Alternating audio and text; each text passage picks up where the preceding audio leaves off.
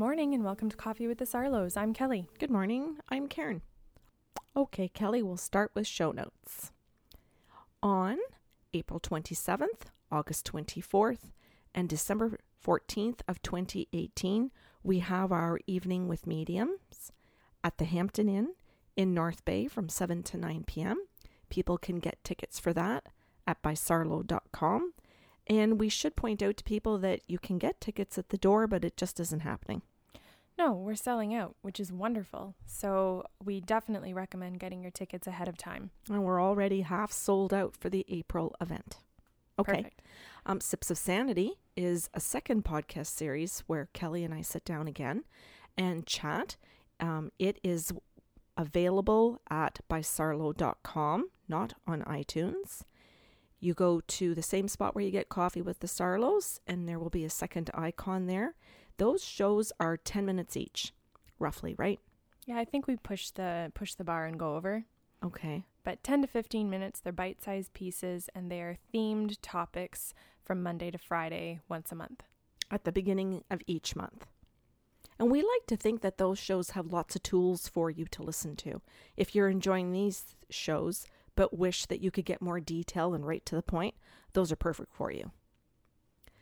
We have personal sessions. Both Kelly and I have private practices separately, just so people understand that.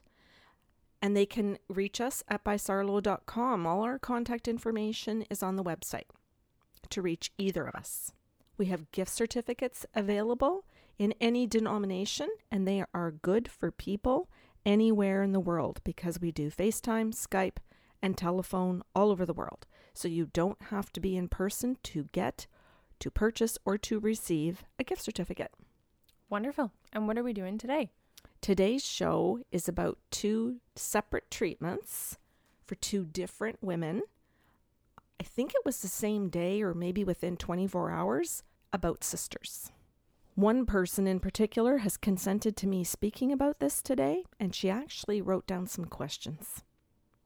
Like questions that she had for the session or questions afterwards for you?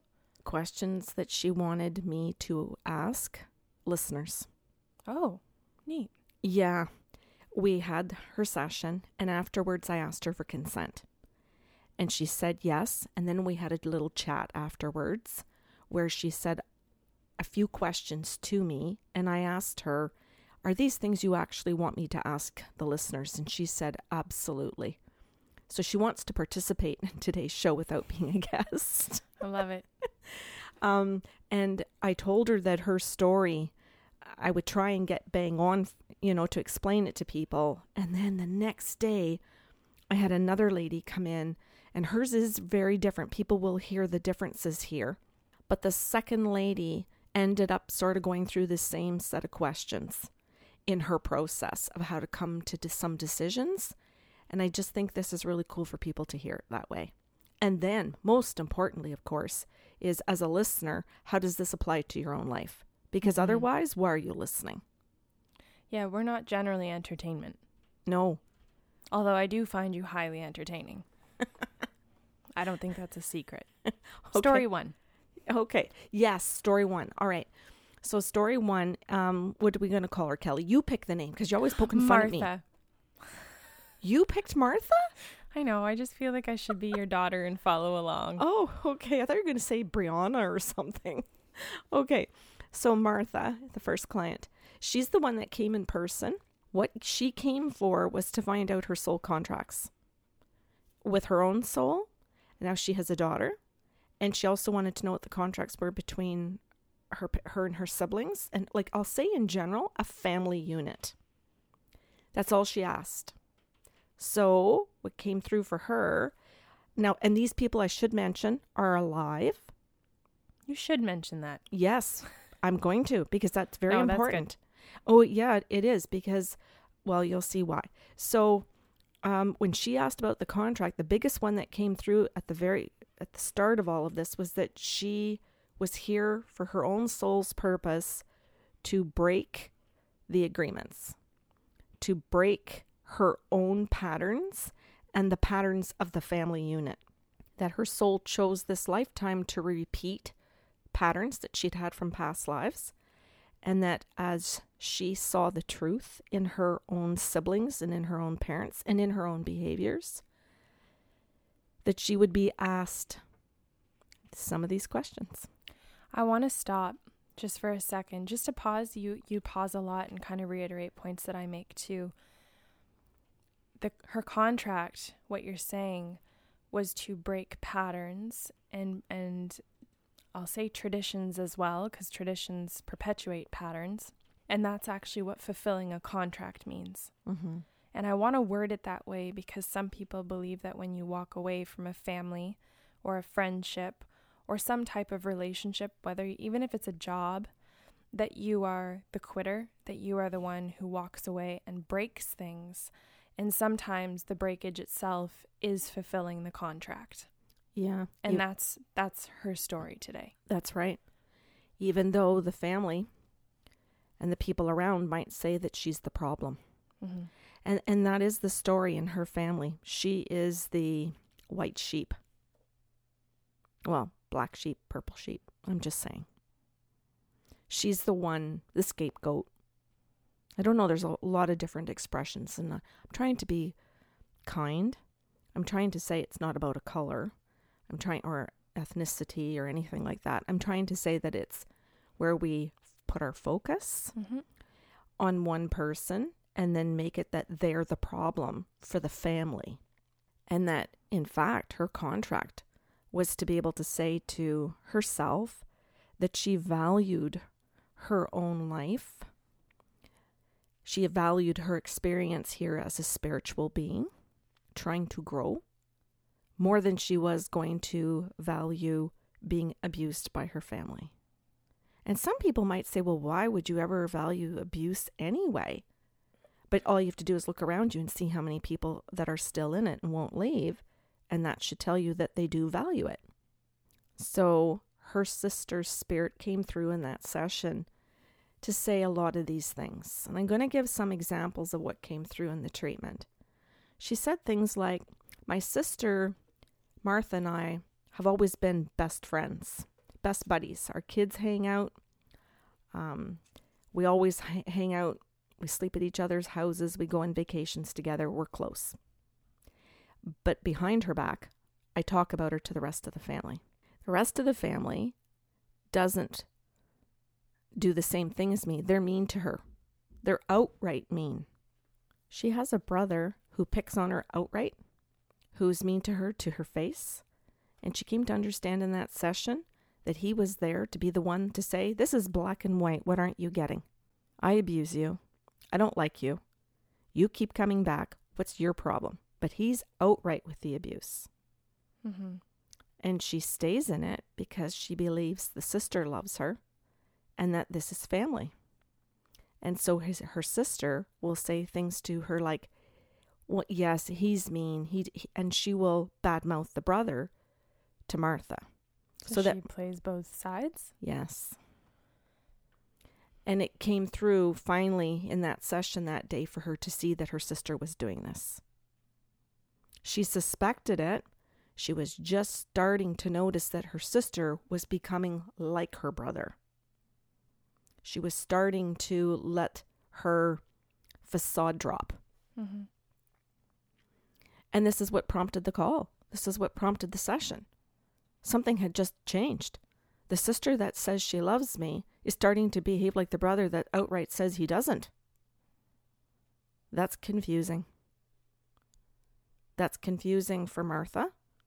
So when she goes to challenge her sister to say what's going on, that's when she plays the game and comes back and is nicer to her again, or comes right back and she's mean to her again. But Martha's still not certain w- what's happening. Why are things changing? She thinks things are changing, but nothing is really changing. Her sister has always treated her badly, but just not to her face. Mm-hmm. It's a very difficult one. And I'm pausing because I, th- I think that people who are listening to this, if they're going through it and it's happening to them, this is a moment of it's a moment of awareness, Kelly, but it's a moment of just massive grief. It's like hearing somebody's died. Mm-hmm. You're hearing betrayal. It's loss. That grief makes sense. Mm-hmm. Mm-hmm. And so she was listening to this because she was even seeing it in the way that her sister was treating her daughter. And one of the things that came through in the session was that the sister, oh, let, let's name her. Can we name her Bev? Sure. Okay, let's go with Bev. So the sister who's being mean is Bev. So she likes Martha to stick around because Martha's a single mom. So less than her? Yeah. So she I'm making that as an assumption, not as a a judgment. Yeah, but you're correct. Yeah, in I'm your just pointing it out so that when people hear that, it's not a shock that the Sarlos think that. It's understanding where the entitlement to bully can come from, Yes. where they feel better than because you're single. Yes. So Bev is married. She's not happily married, unfortunately, and I think that's part of what prompts some of the bullying towards her sister is that she's feeling that she's being bullied in her marriage. She bullies back though. But then she turns around and she bullies her sister and her brother, but her brother bullies back as well. So Martha has quite a few people in her family that bully each other in different ways. Mm-hmm. And Martha's really an interesting person because she's trying to grow her spirituality. She's trying to grow her emotional intelligence. And she's becoming aware of it because of things like the verbally abusive relationship book. She's listening, she's learning, and she's recognizing now. So now that she's able to see things and identify them, they're not sitting with her anymore. So her emotions are changing as her awareness is changing. Mm-hmm. Isn't that fabulous? It's sensible. And I, that's not to take away from the magic and the excitement of when someone finally gets it. I just want to put it in plain terms of it's sensible Mm-hmm. because when you come from when you were saying she she sees and thinks everything's changing, confusion happens and you feel crazy. And sense can't sit where crazy sits. You've worded it perfectly and said all the points I wanted to make and why this show's coming on today. Oh. You and I, I love how you do this because I get to tell the story and you actually pull out all the points Thank you. that I've written on my notepad. And it's it's beautiful. So thank you. Mm-hmm. She's coming into her own rationality and her own reality.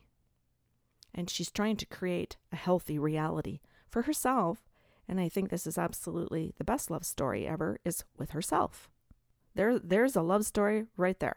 Not she found him or he found her or she found her whatever. She found herself. What an incredible story. And a huge amount of work. I think it's one that we talk about in the Western world of having and working on, but you can't actually have that relationship with yourself if you stay in what you're talking about. Yeah, it, there's a difference between talking. What is it? Walking your talk Mm-hmm. And just talking your talk, and that many people are just talking it and not actually doing it because the doing it means that you're you're tired. It means that you're sad. It means that you're angry. It means that you have to process emotions. It means you have to actually make decisions and stick to it and create healthier environments. Sometimes it means that you're isolated for a while or you feel alone. But it's in the aloneness that you actually get to be yourself and love yourself. And that's not lonely. That's fulfilling. That's where we get grounded. That's where we fill ourselves up. And she's learning that. But the point I wanted to make too today was that this sister thought that she was above Martha, Bev. She thought she was above Martha because Martha's a single mom. So, because she has a partner, she thinks that she knows better and that she parents better. I don't even know how that goes together in the same sense. I sentence. know. I think the single ones wear the capes, Me too. and not in a way of being better, just in sheer magnitude of responsibilities. Yeah. And re- and I think sometimes too we have to point out that there are married people who are single parents as well. Yeah, yeah, that's a good point to make too. Yeah, because not every married couple are partners. And some of them are, but physically aren't together and, and can't be for work or or whatever that reason is. And so Yeah. even though there's tremendous amounts of love, you still are a single parent. Yeah, it can be for a number of reasons. Like you said, it's it's that you might have a wonderful love relationship, but distance keeps you a single parent, as you've mentioned, or or illness. Mm-hmm. It can be for some people that they have a loving, they're a loving couple, but an illness or an injury prevents one parent from fulfilling all kinds of responsibilities in the role. There are many reasons, but this particular person, Bev, she doesn't have any of that. She doesn't have those good reasons. This is out of meanness. This is out of her own hurts and not dealing with her own pain in her own life from her parents' marriage and from her own current one. And so, because of her, all of her own pain, she likes to make her sister feel in small ways and in big, huge ways, just by little comments, or I'll ask you for your opinion about what I should do with my kids, but then um, I'll go and ask my brother instead. Once her sister Martha has given her an opinion, she'll do the exact opposite every time but she'll do things to make sure that her sister sees it and knows it without it being said. So she she she sets it up. She plays games with her sister. Mm-hmm. And I think Martha is seeing that clearly now so that she can sit back and say, "Well, that's not respect. That's not love." Even though Bev can say, "Oh yeah, I love you." It's another lesson about life is that we can hear the words but if they don't match the actions and the way we actually feel by that, with that person in that relationship, if there's confusion, you're not being loved. And that's what you have to trust the most is your knowing, is your experience, is your own reality. And Martha's coming to that. She's coming to that place. There's a lot that she asked that day. One of her questions she said to ask people is, Can you choose? to define what a family is instead of it having to be a brother and a sister or I don't know, a mom and a dad, can you choose it? And this is what she's now being presented with. And you know, Kelly, we hear those quotes, you know, you could you choose your family or you know, what is it, biology? What's the quote? I'm messing it up and you're laughing. No, I don't know it. Oh, something about that you, c- can you can't choose your family but you can choose your friends or something. At a certain point, you do choose your family. Yeah, and that that was her question is can you choose your family instead of thinking that it has to look this way. It has to be a mom and a dad or uh, two moms or whatever it is. Can it be single and that's a family? Can it be a grandparent? Can my family be my friend's mom is my mom? I think a lot of people can resonate to friends' parents parenting them. And sometimes we have to be able to know it and acknowledge it and be able to say it to those people you are my mom. So that when christmas and thanksgiving or Mhm. birthdays come along they know oh i am their mother figure. I, i'm i will have them for supper. I will call them. I will not assume their biological parents are their go-to people. Mm-hmm. and that's about communicating. Another question she wanted me to ask people was about boundaries. And she said ask the, your listeners if they even have boundaries and ask them if they even know what they are. Yeah, because so often people will sit in our chairs and say, "Oh no, it's okay. I don't have any boundaries," and it's like, well, that's actually not okay. yeah. That's do you not mean a in good life or do you mean in this room? Yeah, like, and you're right though, some people don't have any in life. And she she asked us to ask that question because a lot of people are raised to believe that if it's family, you're not supposed to have any boundaries because that means you love them unconditionally. I over enunciated that. I know you tease me about over enunciating, but the whole thing about love is unconditional is crap. That sets people up for being abused and narcissists to abuse like crazy and bullies to get away with it. There have to be boundaries and they have to be healthy. So her question was ask people because I think to some degree she may have felt that she didn't have them or that she didn't set them or that she let them waver because it was family and for family you should. because it's my brother, because it's my mom, or whatever, instead of the self respect and saying, no, there are some boundaries I should never, never move, not for anybody, because it's about making myself safe. It's about self respect too, because sometimes family members want to abuse you and move your boundaries so that you ha- are left with no self respect. So she had some lovely questions for everyone today. Am I moving on to the second story? Or Sure. did you want to throw anything in there? No, I'm I'm I like the story being told and just kind of popping in here and there. Okay. The other question she said to ask everybody, I just saw it on the page, so I want to throw it in for her. Do we accept the family we are given by birth? Which is kind of what we were saying in different ways, but I just thought it was a really cool way to word it too. And I know some people don't. And sometimes I think we feel sorry for those people and we don't understand how much work they've done and how bloody happy they are. Well, and I think there can be a level of accepting, and, and we do hear it when people really get finicky with their words, where they say, Well, yes, she is my mother, but she's not my mom. Hmm. Right. And, and that's just one example. That's a good one, though. I like that. Shall we go to the second story? Okay. The second story was the next day, and Margaret came. I think I use Margaret a lot.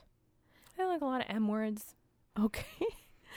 Margaret came, and she was an older lady, and she sat down in the chair and said, I would like medium, and I'd like some family members. And I said, okay. So I wrote down on the page, mom and dad had passed away, sister and sister in law, brother.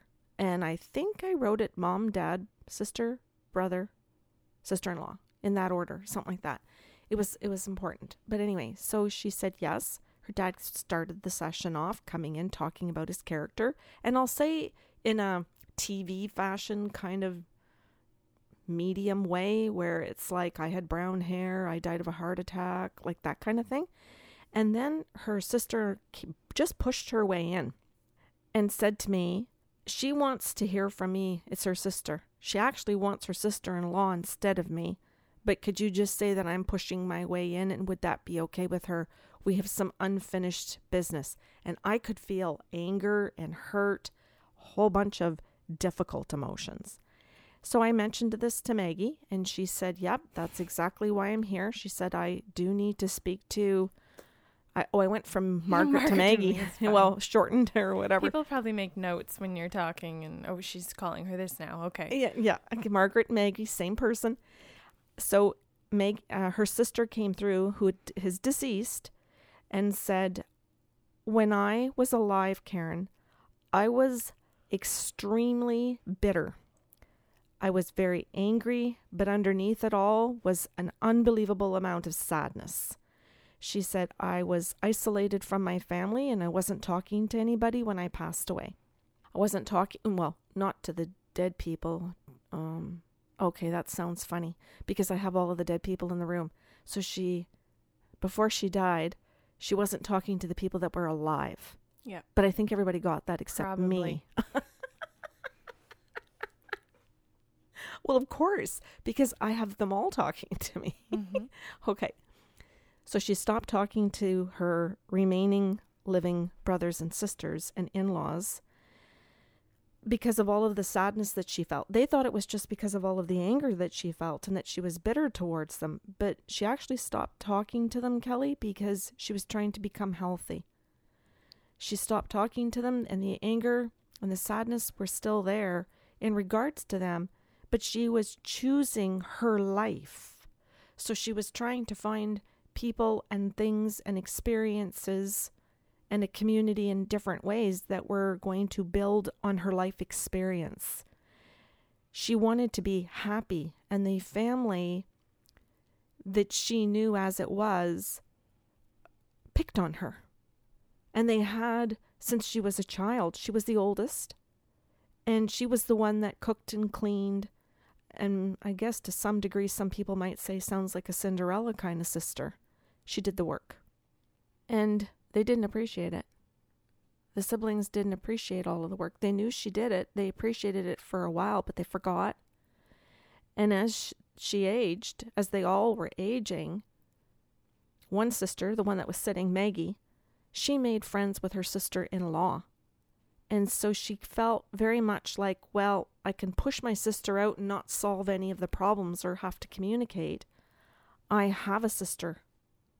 I'm close to this one. So I'm not going to work on anything with my sister who's passed. I'm not going to apologize. And there were there were a lot of things to work out and apologize for. So if people can hear that, then they might understand that the sister that's passed over has I'll say to some degree because I'm not trying to judge it as Karen, but she had a right to being hurt and to being angry. And that many of the siblings just didn't want to deal with it.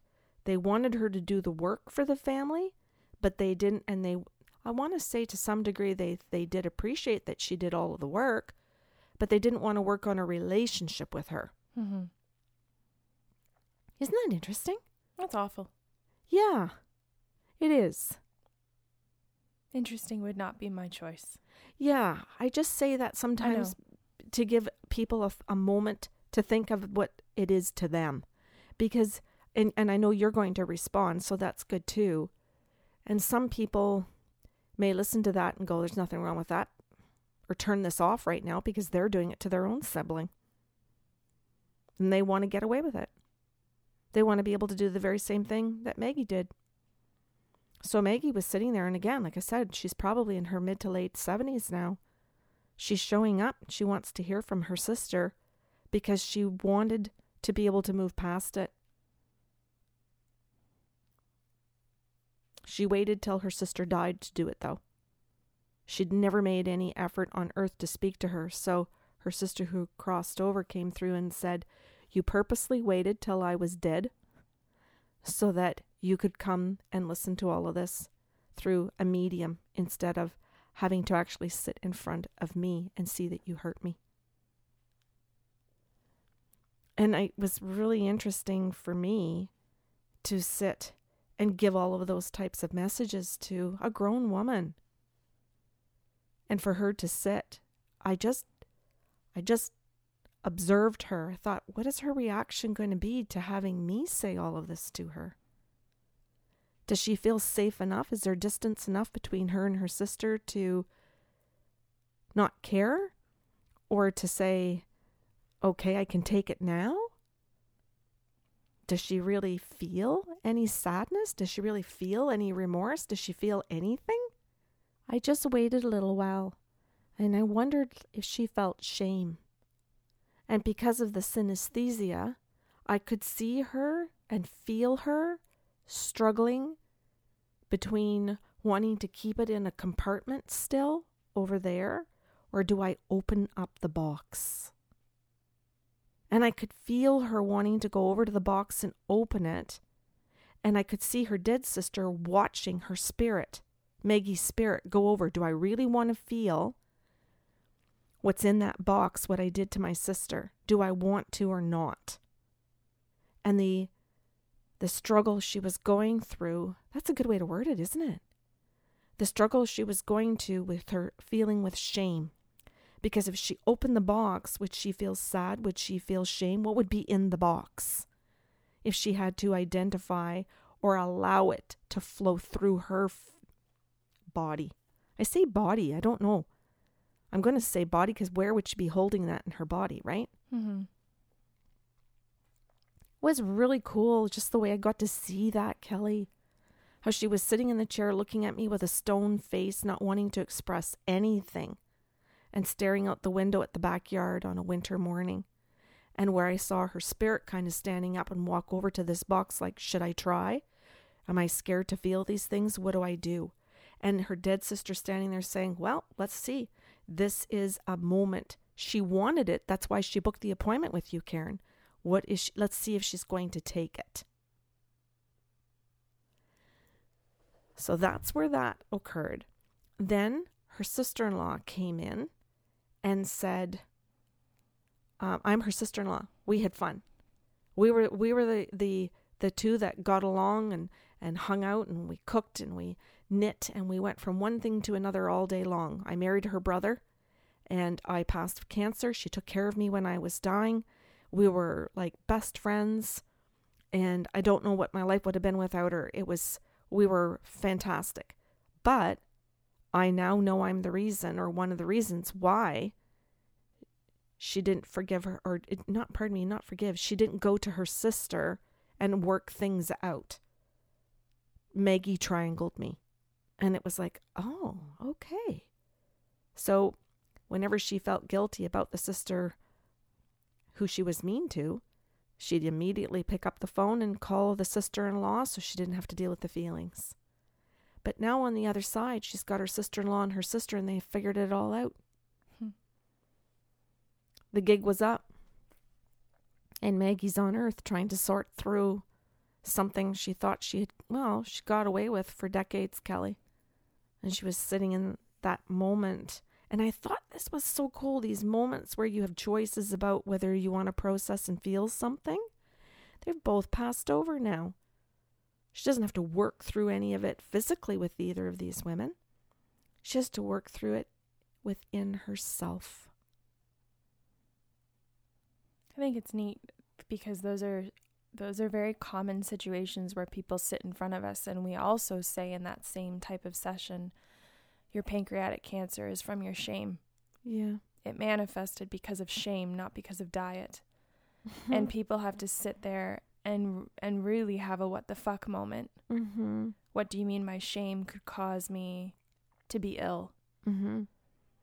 I thought it was so lovely how these two sister, the sister and sister-in-law, for Maggie, both came through in that session to say we're together on the other side and we've worked it out. What do you want to do today? We're here for you. What tools do you want? What are you going to ask Karen? Where do you want to go with this? What's the future? What's the contract? What's up? What are you doing, Maggie? Are you waking up? Poke, poke, poke. like it was really done beautifully, kindly, mm-hmm. compassionately from both the sister and the sister in law. They were both equally rooting for Maggie. Cool. And when she heard that, boom, the box opened. Mm-hmm. And then the tears. And then the can you tell her I'm sorry? Can you tell them I miss them both? That is healing. Mm-hmm. That, that is letting go. Yeah. Yeah. This modern day stuff, and I know we talk about it all the time, those cliches of letting something go how do you if you don't get to the bottom of what it is? Yeah. Yeah. I just uh I struggle as you know with that when people say to let go and I say you can't until you work it out. Yeah. It, it's bullshit to be able to say that you've let something go unless you've actually worked through it. Mm-hmm. You have to go right through it. You can't just turn around and forget it. You have to get your answers. You have to do your work. You have to feel the feelings, all of that. Otherwise, you're just talking the talk. And you have to figure out what kind of a person you're you are. Are you the talker or the walker? Mm-hmm. Which one? I want to be around the walkers. Mm-hmm. That I know. Because I think when you're one yourself, you want to be around other people who are because they understand process, they understand patience, they understand when you're working through integrity. Because when you're working through your own integrity, you learn damn fast to apologize. Mm-hmm. You'll learn damn fast to mean it and to make sure you don't do it again and again people with integrity don't don't wear apologies and throw them out like they're post-it notes left right and center they know the value and they know that when there's an when you apologize or someone else is that you have to let them you have to sit in an apology with somebody and that's what we did with maggie that's lovely and i kelly like i was so excited and so happy there's karen's happy dance moment to sit with Maggie. I felt privileged and honored to sit with her and her sister and sister-in-law. What a what a wonderful group of women. The two on the other side to come forward to allow her to be truthful. Yeah. about everything. And how her sister in law said, Come on, honey, come on, Maggie, get there. And that that's what we also refer to as holding the space for someone. Oh, I love that. I know you hold the space for me. Same. I know that there are key people in my life that have the capacity to hold space for me. They are my dearest people. They're the humans I can share the planet with happily. Yeah, and there's your trust. So if someone's listening to this thinking you're having problems trusting somebody, maybe there was something in this story or these two stories to listen to today. Thank you. You're welcome. I'm done. Okay. I, I loved both stories in the two days. I felt like they meshed so much for me and helped me with some of the things that I live through in my own personal life, I know. whether it's family or friends, and how you have to walk away. And I think anybody listening to this, don't know. I, I, I, I, I know in my own experience, I've had to walk away, and people have walked away from me. Mm-hmm. People have shut me out and said, You're not my person. My this, my that, whatever relationship it is, my friend. And I've done it to others as well so that I can try to be healthy. But I know some people walk away not because they're trying to be healthy, but because they're in their own abuse. And so to them, I say thank you for not dragging me into your abuse. Thank you. It's a different kind of thank you, isn't it? Mm-hmm. Thank you for leaving me alone.